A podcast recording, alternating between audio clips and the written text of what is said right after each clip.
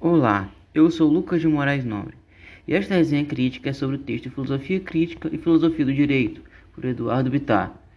O autor começa o texto afirmando que a filosofia permite e consente o abalo do que simplesmente aparece aos olhos como sendo a dimensão do dado, a experiência da evidência. A filosofia pressupõe uma atitude radical perante a vida e perante o mundo, onde a ordem ela pode ser desordem, onde a desordem ela pode ser a ordem.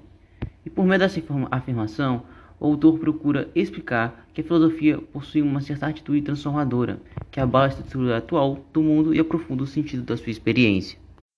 Além disso, ele explica que a filosofia carrega conceitos, estes que se tornam agentes de transformação na sociedade ao serem disseminados, interpretando nessa linha que a filosofia é, além de uma força transformadora, um movimento de existência racional e de reflexão diante de uma tendência à simples aceitação das coisas como elas são. O autor, então, define a tarefa da filosofia social do direito com o compromisso de que seu pensar funcione como detector reflexivo que percebe a opressão. Ele considera que seu dever é operar pelas ideias, como um veículo de transformação social. Ele também considera que a filosofia do direito é sempre atual e é sempre de vanguarda, por reservar para si esse direito-dever de estar sempre impregnada da preocupação de investigar as realizações jurídicas, práticas e teóricas.